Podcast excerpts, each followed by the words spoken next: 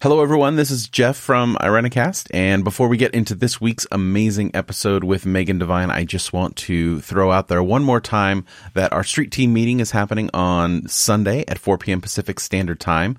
And basically, what we're doing is we're opening up a space for people to be involved in some of the behind the scenes stuff going on here at Irenicast, a focus group of sorts. Uh, and if you are interested in any of that, please email me at podcast at irenicast.com and I will give you all the details and the link for for our live gathering on Sunday at 4 p.m.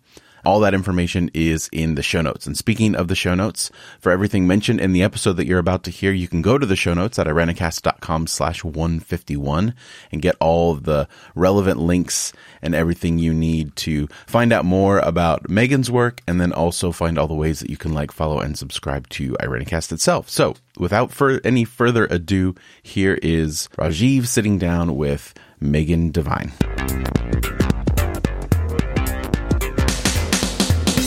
Hello, everyone, and welcome to Irenicast. This is Rajeev. On the first and third Tuesday of every month, we bring to you our perspectives on theology and culture from a post evangelical lens.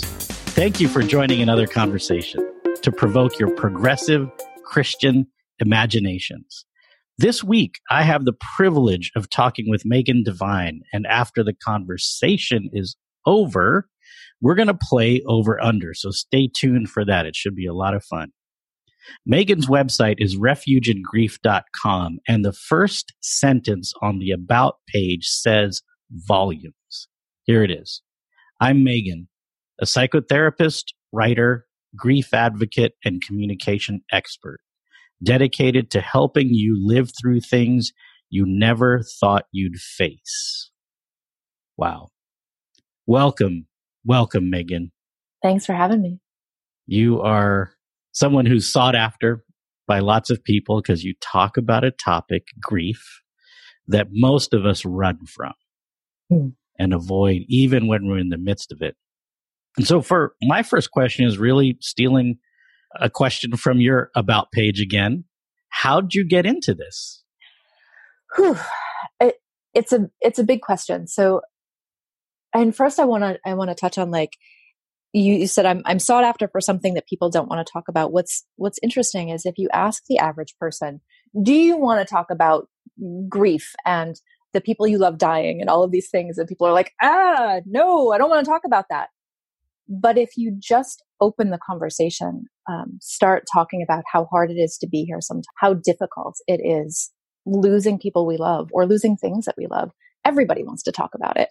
So there's, there's this sort of weird thing where we say, I don't want to talk about grief, but please, can we talk about grief?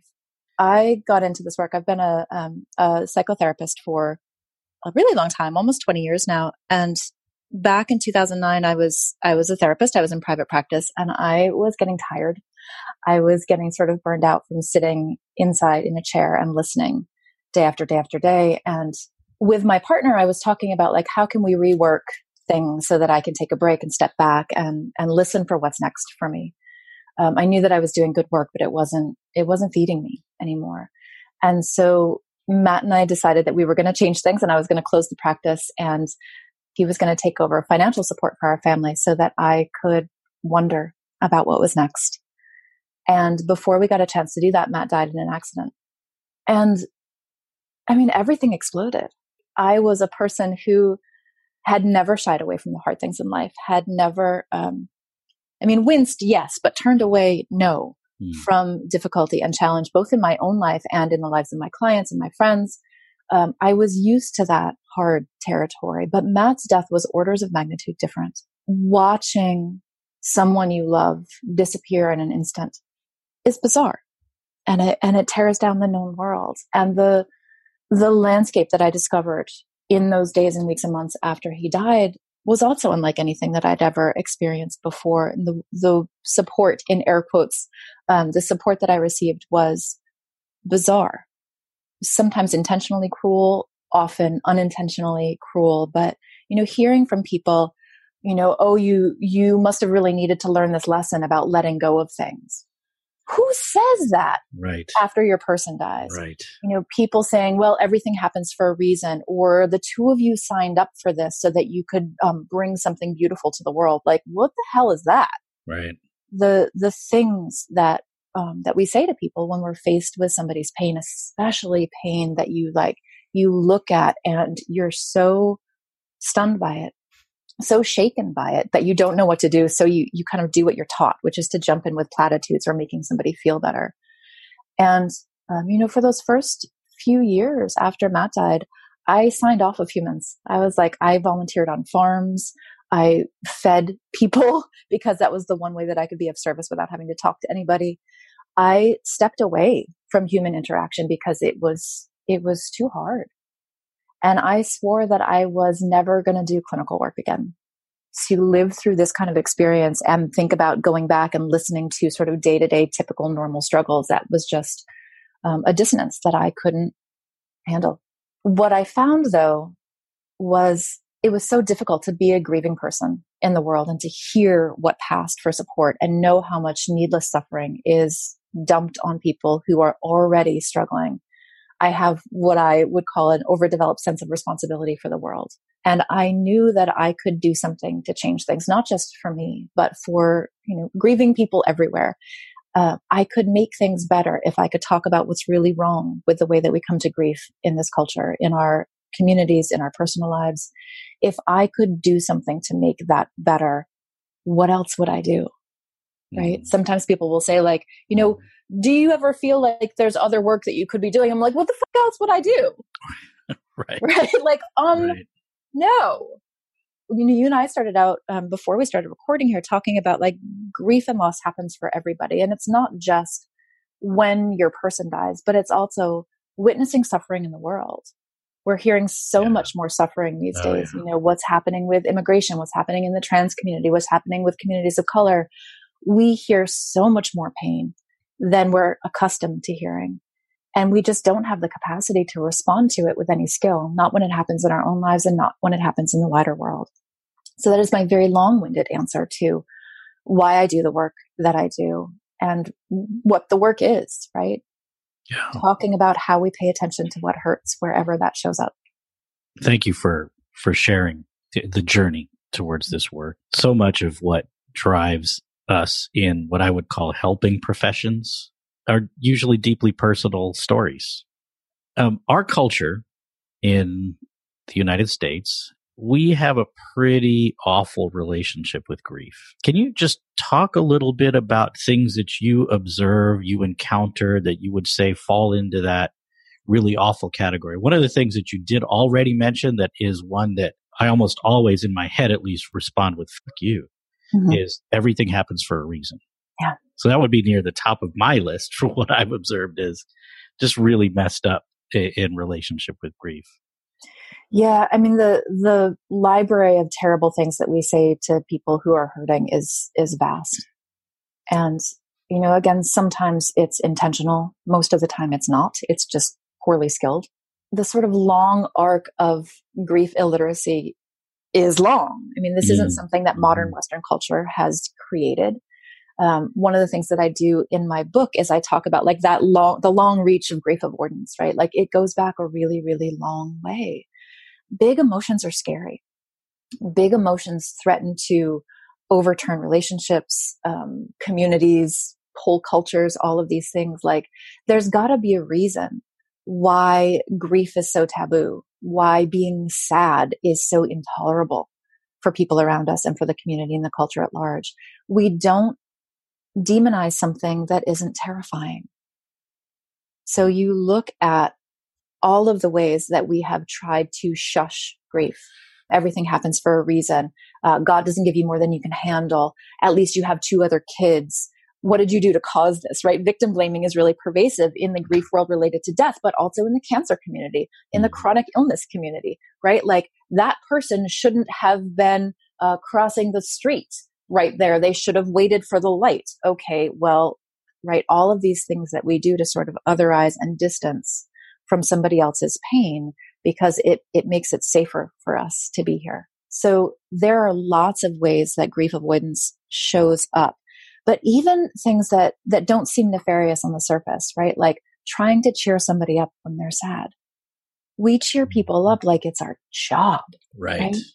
we can't let somebody whose baby just died be sad that's fucked up right? We step in and we're like, at least you know you can have a baby, you can try mm-hmm. again. You're young, you can have more. At least you have two great kids already. We think that we're doing somebody a service by cheering them up. And what we're doing is we're dismissing and erasing their pain. We're telling them that it's not okay to be sad when your baby died. We're telling them it's not okay to be sad when your sister died of cancer at 27. And again, I mean, we're not, for the most part, mean, terrible people. We're doing what we think is correct. We're doing what we've been taught. We're doing what all of the movies tell us we're supposed to do, which is give your friends a good rah rah cheerleading and make them happy again. And the sun will come out and there'll be rainbows and they'll be playing and like that. It's wrong. And one of the things that I talk about a lot is um, what I call epidemics of unspoken grief. We look at things like rising suicide suicide numbers, increased social isolation, which we hear about a lot these days, interpersonal violence, which is nothing new, certainly, especially for certain communities, but we're hearing about it a lot more. The thing at the root of all of those different facets of human suffering is grief. And what that says to me is the way that we've dealt with grief, even just for the last 50 years, is not working for us. Trying to put the past behind you, mm-hmm. medicating natural, normal, healthy grief and sadness, telling people to cheer up and move on, that it's not that bad, that they're still young. All of that stuff is not working. All of that stuff is creating a culture with rampant suicide epidemics, with mm-hmm. rampant depression and anxiety and social isolation. It's created environments where we can look at the woman grieving the loss of her young son who was shot in his backyard holding a cell phone right. and not recognize that person's pain, but instead go into political debates all of our efforts to suppress and erase grief has created the culture we have now. It's not working. Yeah, that's really powerful. And that last that last example that you cited, Stephon Clark, who was shot in his grandmother's backyard, happened here in Sacramento. And um, my wife and I were actively involved with the, I guess, the allyship with the family in uh-huh. seeking uh-huh. justice and holding law enforcement accountable. Uh-huh. And we've been in close proximity to the family uh-huh. when they've spoken and embraced us. And, you know, it's true while we, you know, I'm just thinking about my own heart and mind in those moments. You're there, you're beholding the sadness. So it's palpable. You have to, you're forced to acknowledge it. Uh-huh. But outside of being in, in physical proximity to the mom and brother and cousins, I jump straight to the like, how do we fix this? How do we keep this from happening again? How do we bring the family justice? Yeah. And those are super complex issues.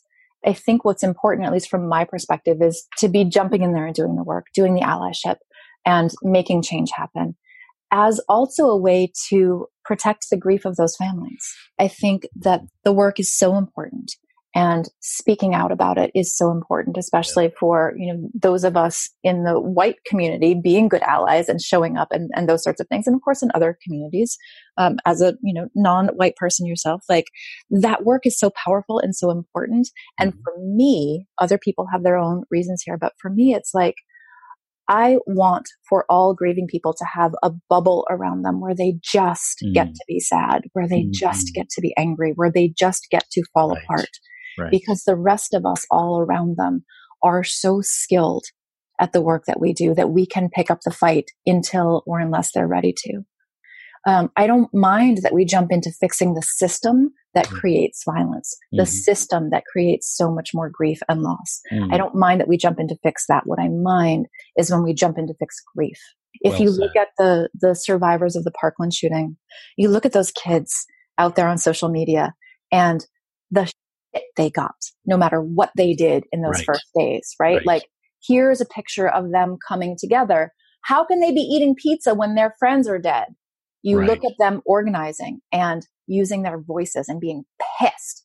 How dare they be so angry? They're not grieving correctly. I actually saw therapists chime in on social oh, media wow. to say these kids should not be allowed to bring their anger into social media. They need to be grieving. They need to be like protected and sad. I'm like, who the are you to dictate how they're grieving. Anger is part of mm-hmm. grief. Mm-hmm. Outrage is part of grief, right? So when we're when we're talking about grief and social justice we can't divorce the wider cultural picture the politics mm-hmm. from the personal expression of grief.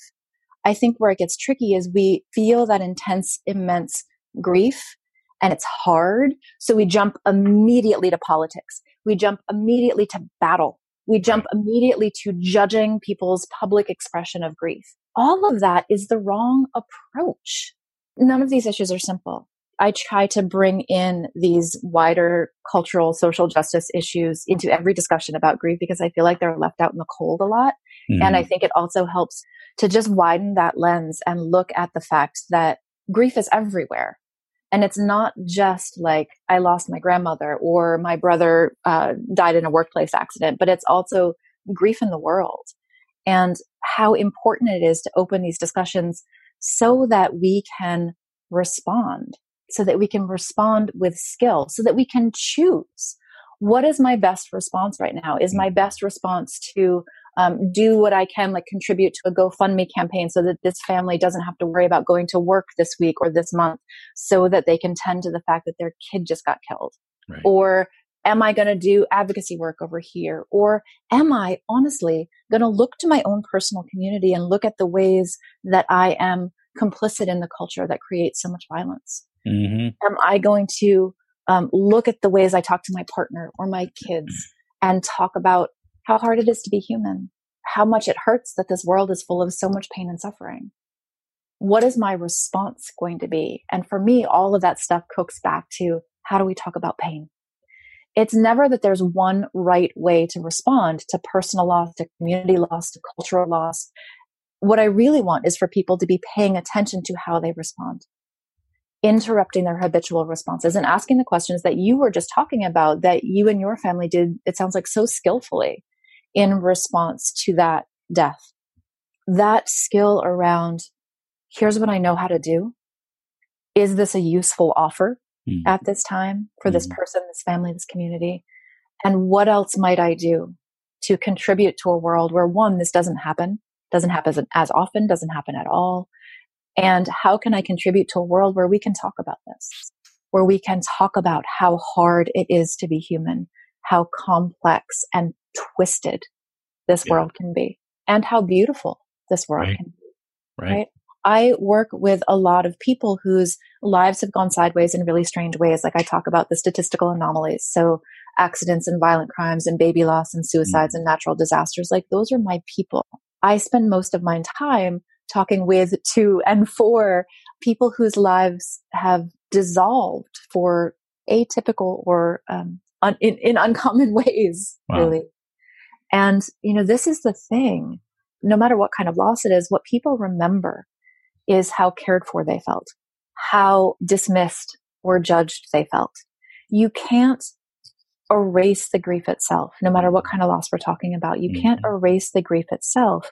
What you can do is come up underneath and around that loss and offer support so that the, the identified grieving person or the identified family can be however and whoever they need to be at that time. It's, it's mm. a, it's like, I feel like it's such a big tangled ball of conversation here. Like we start talking about, um, cultural responses to grief. We start talking about um, how we respond to grief in our own lives. What are the worst things that you hear? Where's the evidence of this happening? And like in two seconds, we're into racial violence. It is all the same story, hmm. right? You pull one thread and the whole thing falls apart. This is why I also often say, like, um, discussions about grief don't just belong in end of life discussions. They don't just belong, you know, at the end of a normal Western lifespan. Right. They, they don't just belong in those places. They belong everywhere. Absolutely. So we, in our in our pre-recording conversation, I, I mentioned uh, one of my professors in grad school, Herbert Anderson, who pretty much devoted his life to dealing with grief, and writing about it, teaching about it, and just offered a lot of great wisdom. He he said he wanted to produce a bumper sticker, and I'm going to tell you what he wanted on the bumper sticker, and then I I want to hear your response. Hey, he said the bumper sticker should say or would say a family who grieves together stays together. I think that's awesome. Yeah, right? I thought so too. I think that's awesome. And I, such a contrarian all the time. Um, I think that's a great message. And I also think it's accurate, right? If you stick by each other, no matter what mm-hmm. happens in your life, that's awesome. The best indicator of survival inside loss of any kind is how well companioned somebody feels. Right. There's such a sense of isolation, right? And, and I, like, I talk about the difference between pain and suffering, right? Pain for me is, um, just that the purity of loss, right? The purity of grief. It just sucks. It's hard. Suffering is what happens when you don't eat enough, you don't sleep enough, you don't have people around me, you don't have community. All of these things sort of make things worse. The family that grieves together stays together when you can experience your emotional relational world together and feel companioned and supported inside it. I think those are the best votes for survival. Those are the things that sort of protect us in some ways against uh, suicidality, drug addiction, mm-hmm. social isolation, depression, right. anxiety, lingering effects of emotions that never have a place to go or never get heard. Relationships are what help us with that. Yes. The reason I'm like, mm, little asterisks on that is that because we have such a faulty cultural idea of what it means to grieve, I think that you could say, you know, the family that grieves together stays together, and then everybody has to grieve the way Papa does. Right, sure. In order to sure. do this correctly. Yeah. Or you get yeah. four weeks to be sad as a family on this camping trip, right. and then you get your together sure. and move on. Right? Yeah. So, yes, with an asterisk. Right. And I guess the asterisk was the rest of the class. That's right. right, right, right. You know, right. We're going to boil this down. We unpack it, right. right. Like we, we need our, we need our sound by like, uh, you know, the, one of my common things on social media is uh, show up, listen, don't fix. Right. Yeah. Like we like to boil things yeah. down sound bites because they're useful. They're actionable. Absolutely. They're good reminders. They're good thought provoking snippets. They, they give us something to hold on to. Yeah. In, in the moment of crisis. That. Yeah. And I, I love that reminder that we are all in this together. Mm-hmm. And it's hard here. So that notion of having something to hold on to in times of crisis is a great segue to this next question, which is I've heard it said by some sources that I would consider very credible that say religious people, devoutly religious people, uh, navigate their grief better than non religious people. Do you find that this is the case? I gotta tell you that most of the messages and the comments that I get through various channels is that religious communities are some of the most poorly skilled people in responding to grief in their communities. Now, before everybody freaks out, here's why. There is so much religious language, and I'm not just talking about Christian traditions, but across a lot of different traditions, where sadness is just not allowed. If you have faith, especially faith in some sort of afterlife, then you shouldn't really be sad because your dad is in heaven. You're going to see them again. God doesn't give you more than you can handle.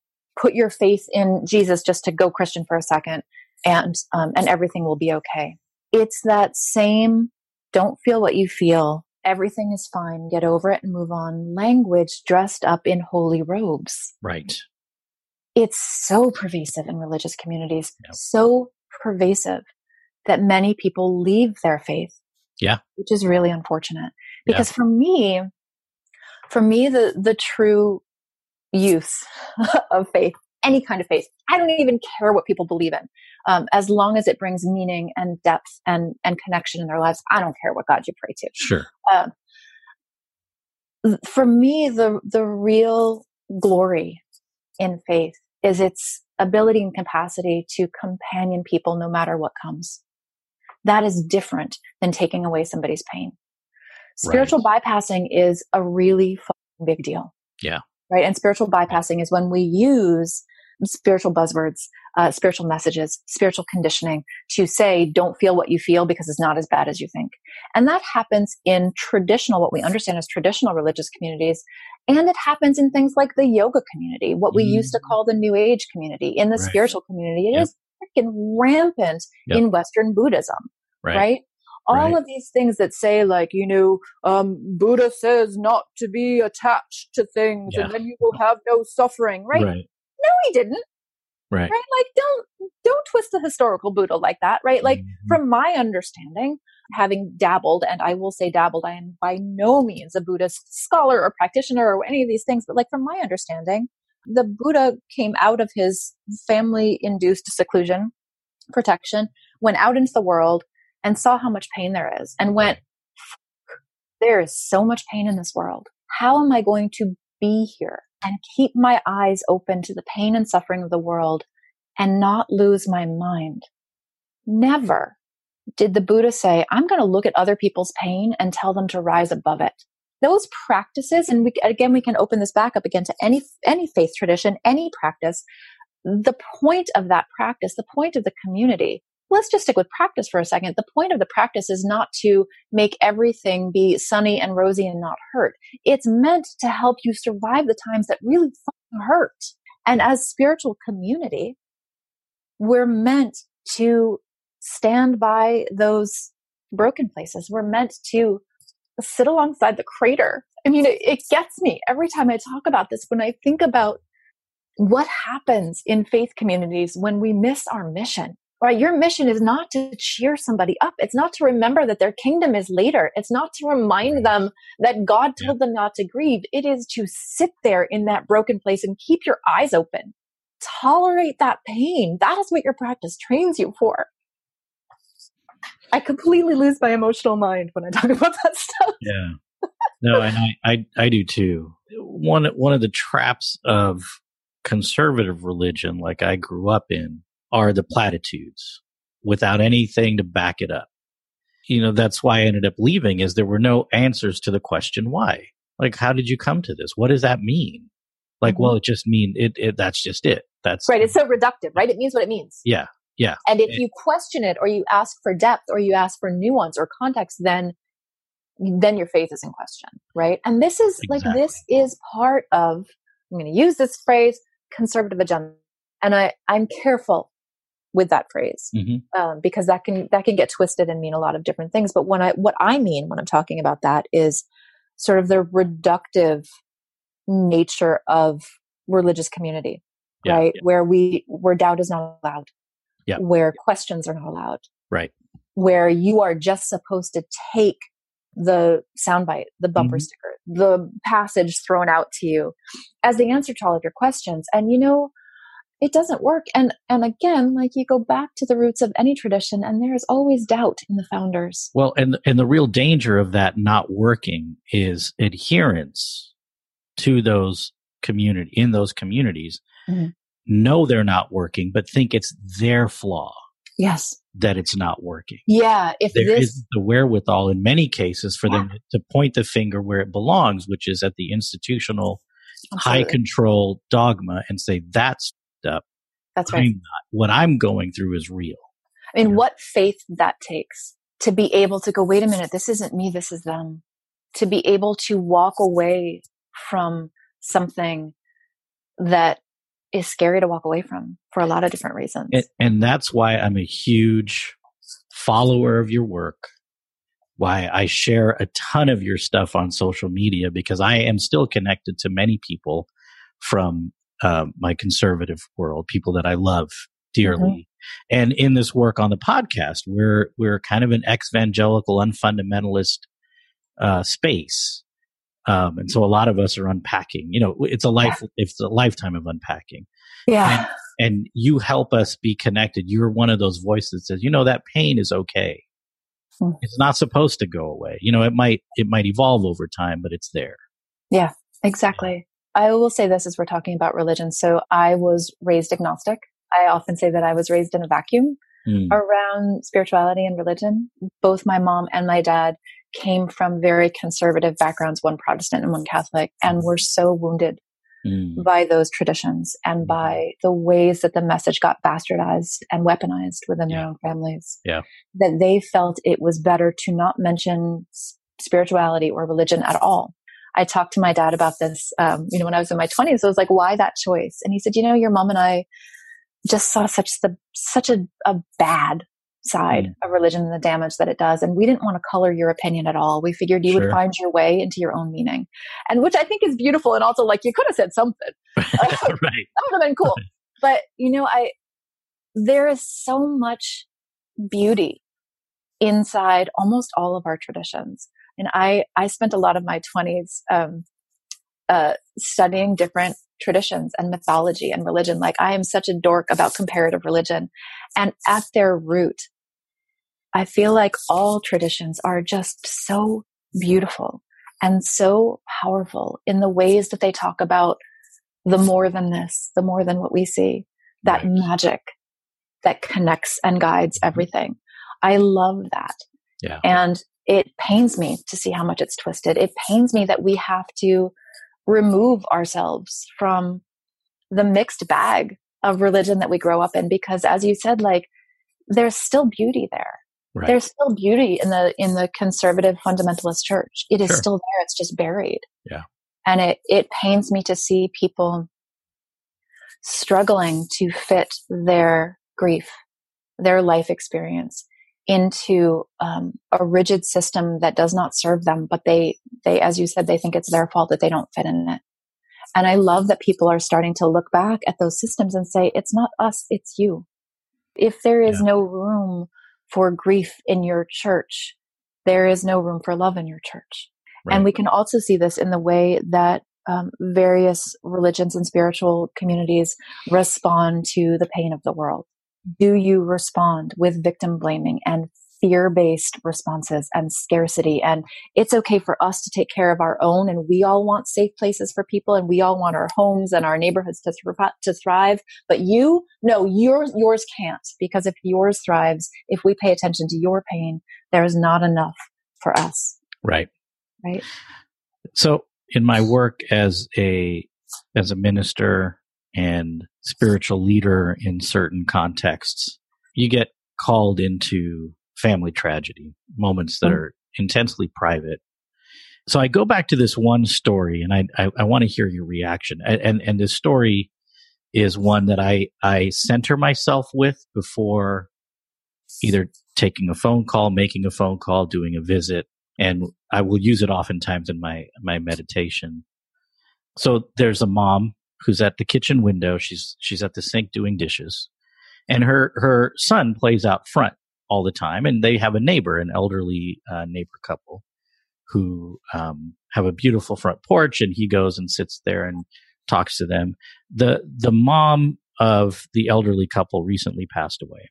So she sees her son starting to play, and the elderly neighbor man is sitting on his porch in the rocking chair, pretty still, just still and she sees her son stop playing. He goes over there, crawls, no words are exchanged, crawls into the man's lap and just kind of puts his head in his chest and stays there for what seems like forever. And the mom's like, What is going on? What's happening?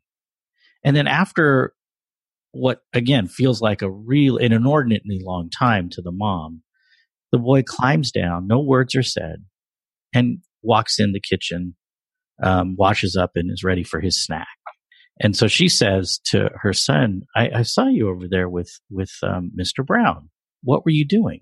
And he just calmly says as he's eating his snack, I just sat with him and helped him cry. Yeah. You just stay. Yeah. Right. And, and so often we get locked into finding the right words. We think there's something to do. There isn't anything to do. You just stay for what seems like an inordinately long time. Exactly. I love that story. Yeah, that's a great story. Thank you for sharing it with yeah, me. You're welcome. So, Megan, tell us a little bit more about the work that you offer, the supports that are available, how mm-hmm. our listeners can find you. So, um, Refuge in Grief is the website. There is um, there's a great animation on the on the landing page of the website that you know maybe you've already seen it it's a great little animation on how to help a grieving friend. So if you're not really sure what to do, that's a great place to start and share that around. That little video has had, uh, last time I checked, was over 28 million views. Wow. Which is so cool because Absolutely. as a, as an educator, what I can see when people share that, when I kind of look at it from, you know, our sneaky ways to see how people are sharing it, what I see happening is people sharing it to let's say a friend's timeline and saying, I watched this video and I learned that what I've been doing is the wrong thing. I'm so sorry. Mm-hmm. Here's what I'm going to do better to support you, mm-hmm. you know, after your sister died. Right. Uh, it's a really cool tool. So if you're if you're not sure what you should be doing, that's a great place to start. And if you want to start, you know, being part of the grief revolution and advocating for how to show up for each other better, um, how to be that person who walks over and puts your head on somebody's chest and just hangs out with them while they're sad. Spread that video around because that's a really cool thing to do. You can find me on social media. Instagram is my current favorite at Refuge in Grief, also on Facebook at Refuge in Grief. And the Writing Your Grief course is kind of one of the coolest things that I've made for people. It's been running for about six years now. It's a 30 day writing space, writing community for people grieving any kind of loss to come in and tell the truth about what it's like to be them. It's unlike any other grief space I've ever seen. For most people, they come into that space and within the first couple days, they say, this is the first place I've been allowed to tell the truth. There is something about being allowed to tell the truth. Yes. Without judgment, without advice. Oh my gosh, the rampant advice giving we give, we do in this culture. It's a really powerful place. I, I talk about it like my acknowledgement laboratory. What happens when we listen to somebody's pain and don't try to fix it? I've been studying that for six years. I can tell you what happens. We create communities that are beautiful to each other, mm. that are ferocious advocates mm. for each other that's the sort of stuff that happens within the writing course. So um, if you are looking for a place where you can tell the truth about how hard it is to be here, how hard it is to lose um, the people you love and the things you love, it's a it's a really magical place. And all of the information about that is on the website.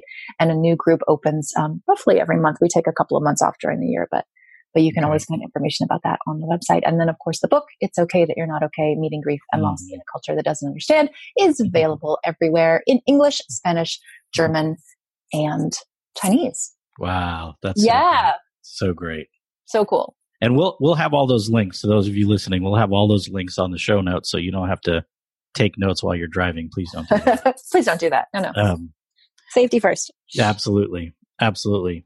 So thank you, Megan. Don't go away because we're going to play a game in a minute here. But on the other side of the music, we will play over, under.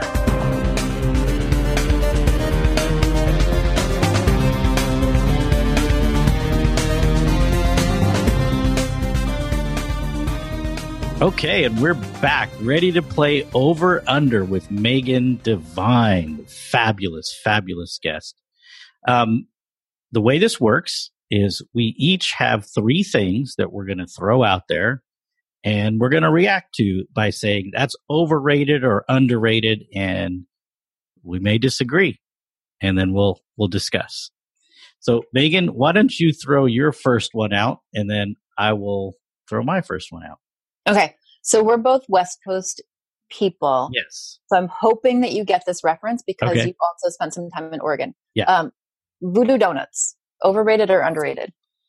Oh, boy. This is going to offend people no matter what. I know. It's why I chose this one.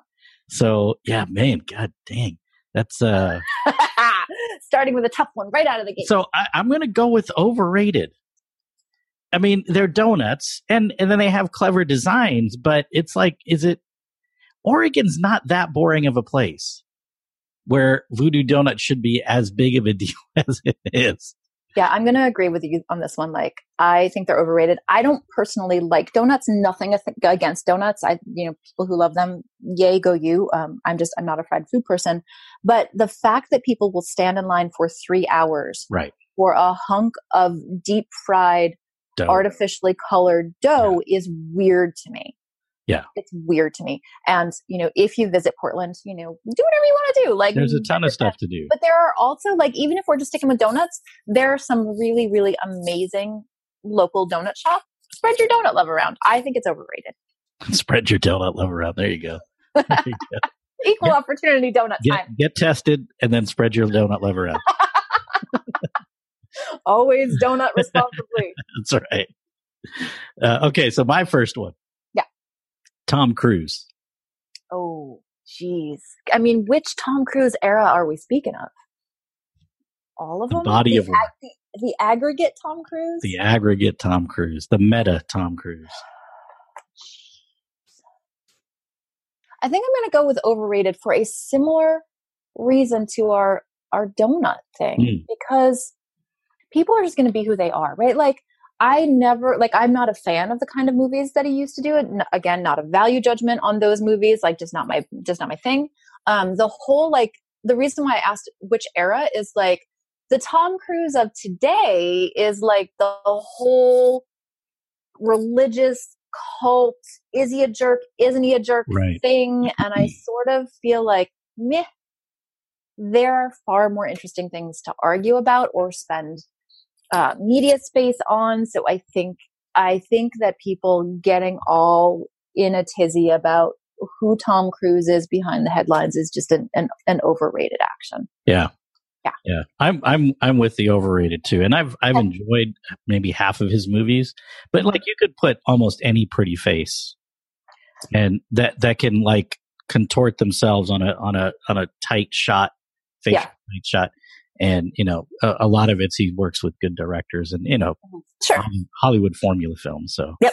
yeah, yep. so- yeah, um, there's kind of an interchangeable thing there where Yeah. like so Tom Cruise himself, I Right. think. Yeah. Yeah, Right. there we go.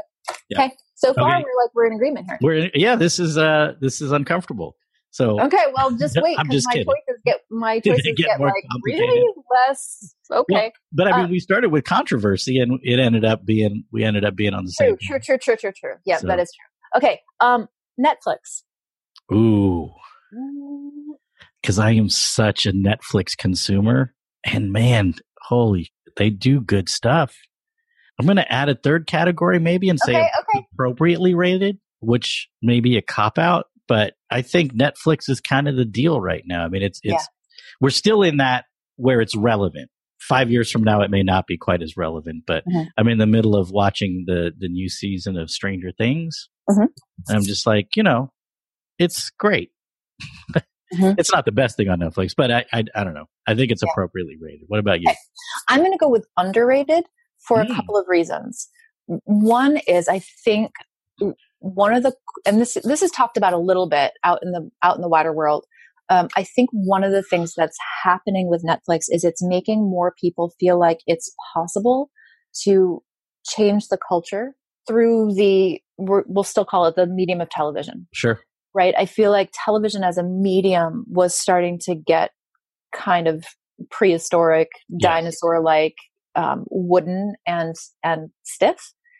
And I feel like Netflix especially has has started making it feel possible again.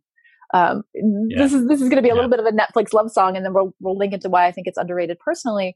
Instilling that hope that you can reach a lot of people and and change things, I think is a really important thing, especially during this time in our culture where everything feels so Mhm. dismal. Yes. You look at Queer Eye Yep. and how hopeful that is, and Absolutely. it's like what good, beautiful content that is. Like what happens when you just go in and you love somebody up and you encourage them. You Yeah. don't sugarcoat things. You don't say that those torn sweatpants are just you're rocking them. No, you go in and you go say like that is not your best expression of your goodness. So let's help you like fine tune that. Yeah. What happens is you turn people into these glossy little vibrant animals who are much better at relating to themselves and to the world. Like Mm. who would have thought you could do that?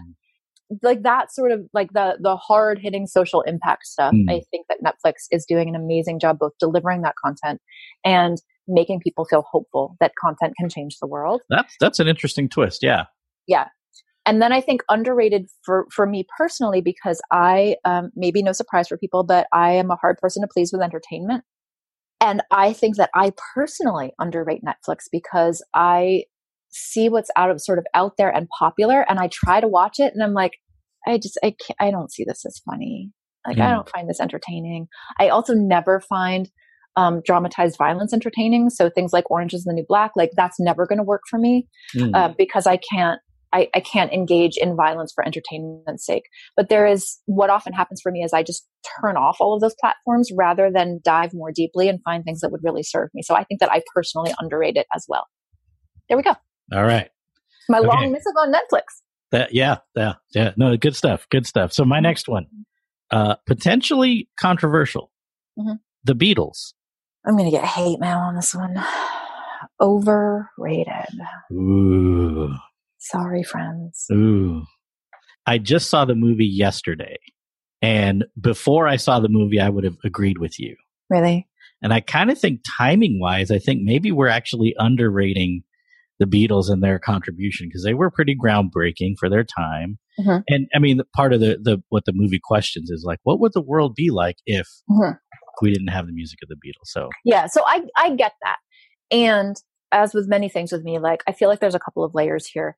Music wise, I have never been a Beatles fan okay, ever. okay. Um, so this is like when we say, when I say overrated, I'm like, What about the Rolling. Stones? You- and Or hold, hold on, Rolling let's finish with one controversy at a time here. all right, all right. Um, the cultural contribution, absolutely. Like I've never, Sure. I've never been like they didn't do anything. Of course Yeah, they yeah. did. So did Elvis. So did like Got this and this and this. So like Yeah, as far as cultural impact, I feel like that's a different discussion. Okay, Speaking, for me, they're overrated. that's Uh, legit.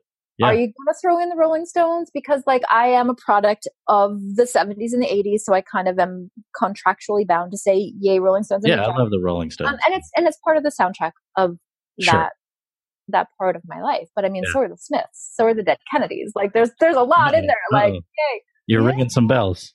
see, seven seconds, all this stuff. yeah, Dead Milkman. Okay, we could go in memory lane here. Um, so so I'm gonna I'm I'm gonna go with overrated on the Beatles. Okay, all right, sounds Even- good. even if we talk about you know whatever.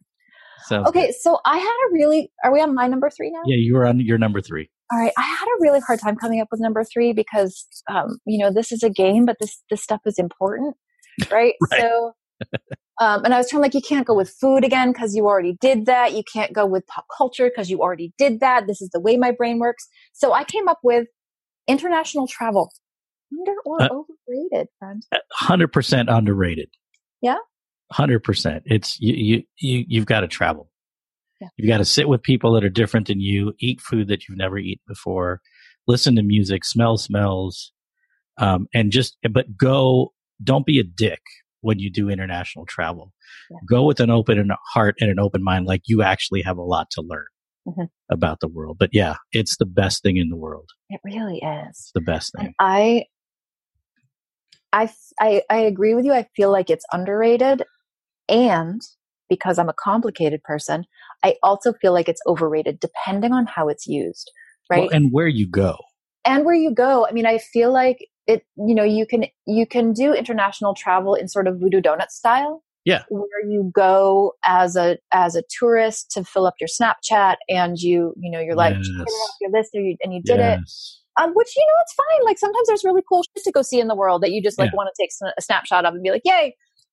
Not dissing that in any way, but I feel like what you just described, like that, even though there are more people doing that and like going to to um to acknowledge and explore other cultures. I love the acknowledge part, like not going in there as a Western person, being like Right. gawking at the whatever, um, but going to to acknowledge and to learn. Yeah. I still feel like that is in many ways under underrated. International travel is sometimes really difficult, and it, it can bring up a lot of stuff, um, beautiful stuff and difficult stuff. And you know, certainly as a as a white, well educated, reasonably wealthy, and definitely privileged person, um, traveling to other communities that um, that are different, right? Like international travel is hard Yeah. because it makes it makes Sure. me it makes you look at the real scope of the world and how complex and beautiful and difficult it is. And I, as with most difficult, painful things, I think we underrate that hard knowledge. There's a tendency to romanticize in travel and in learning and all of these things. And I, I feel like the heart expanding, humbling aspects of Mm. international travel are hmm deeply underrated. Yep. That's what it's about. Yeah. Heart, heart expanding and humbling for sure. All right. My final one. Do it. It's like yours was awesome. Yeah. I know you were conflicted about that. Mine is. I underrated my last one. Mine, mine sucks because I well I've used it before, but it's it's kind of a thing. It's like one of my recurring things. Okay, all right, ready. Um, avocado toast. Oh, geez. How about this? I think that the the controversy around it is super overrated. Like it's fucking toast. No, no. Let's talk about the thing, Megan. That's what we're talking we about. can, we can The talk about avocado the toast itself. We can talk about the thing, but we You're can't talk right about to the, the- thing without talking about the more meta of the Y- thing. you're right. I mean, it's like you know, right? Like, let focus here. the Focus for a second. And why are we bitching let people- people. Say, about, about like you could afford a house You- if you you're- you're- you're, you're missing the spirit of the game. No, I am not. The spirit of all games is to always bring them back to the complexities of being alive because that is what being around me is all about. Now, okay, so the thing, the thing itself, Right. I think is underrated, to be honest. Hmm. I think avocado toast itself is underrated because we get caught up in the whole like argument about whether it should be a thing, how much the thing should cost, when we're like, we are talking about sustenance that's actually pretty damn tasty Sure. unless it's done badly. Right? Like I how hard is it to put avocado on a piece of toast? Oh, pumpkin, have you ever had bad avocado toast? Because I have.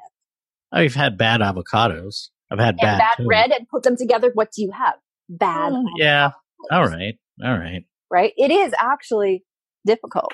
I say that it's underrated because, like, one, really, there are more important things to bitch about and like take action on Yeah, than but you're whether. talking about the controversy, not the thing. I know, I know, they're related, and as as a food vehicle itself, I still feel like it is underrated because, like, the marriage of a couple of things put together can sustain you for a whole day and be tasty. Uh, that I, yeah, I'm from a with it. nutritional perspective, I'm I'm with you.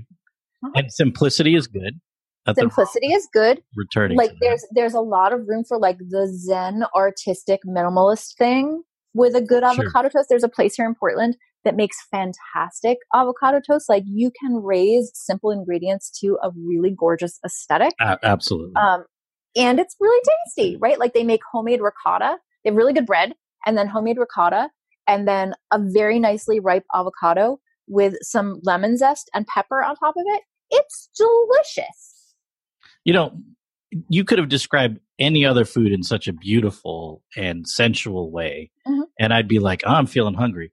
I don't feel hungry because I think avocado toast is overrated. Okay. And you, the beauty of this is that you get to think that. You get right. to know that in every fiber it's of a your being. it's a pluralist show. you. I will never make you eat avocado. toast. No, no judgment. The truth is, I enjoy avocado toast when I when I've had it. Yeah. You see, and you were just you were just telling me not to like. We're not rating the controversy. We're rating the factual No, food item I- itself. And you just went into Well, controversy. I You're like, could oh, enjoy oh, I something and think it's overrated. Right. okay, okay, good. All right, good point. I'll take that. So that that's that's where I'm at. Okay, all All right, right. got that it. was that was really fun. I I love the fact I love the fact, Megan, that we could talk about something so difficult. And we both, I mean, people can't see us, but we both shed tears during our Absolutely. conversation around grief at, at different points in our in our conversation. And then we were able to to shift. And, and one of the main reasons I'm glad you were willing to do this game is I believe that grief and joy are not enemies Mhm. grief and joy are accomplices that help us attain a fuller humanity. Yeah. And, and a They're- fuller realization of not- self. they're not opposites and they're not replacements for each other, Right. right? Right. Um, I, I think we get confused and we think that uh, the opposite of grief is joy, and that's not accurate. And I think we also feel like if you can find some joy in your life, that means you're no longer grieving, and that's wrong.